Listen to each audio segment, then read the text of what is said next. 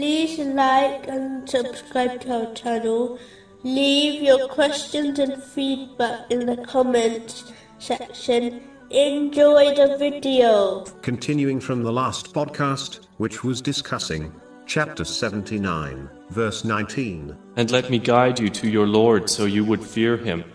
A separate podcast series titled Spreading Islam has already been produced, which discusses this important duty in detail, and the following is a summary. When spreading the awareness of Islam within society, it is vital one ensures that the correct knowledge is passed on. Otherwise, as warned by the Holy Prophet, peace and blessings be upon him, in a narration found in Sunan Ibn Majah, number 206. A person may not only get punished for passing on incorrect knowledge, but that punishment will increase depending on how many people act on it.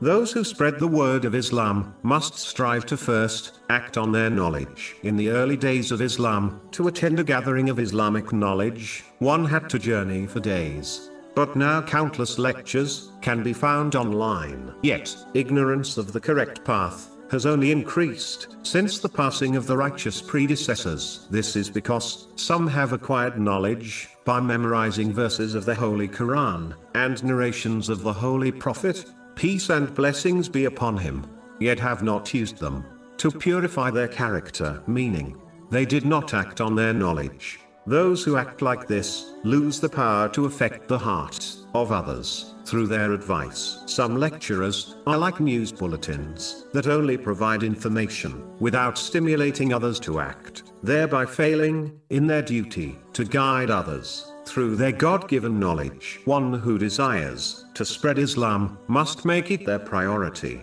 to purify their character through knowledge. When one acts in this way, then a little correct knowledge will have a massive impact on themselves and others. Whereas, those who reject this may possess more knowledge, but it will have no positive effect on anybody. This type of person has been described in the Holy Quran, chapter 62, verse 5. and then did not take it on, is like that of a donkey who carries volumes of books.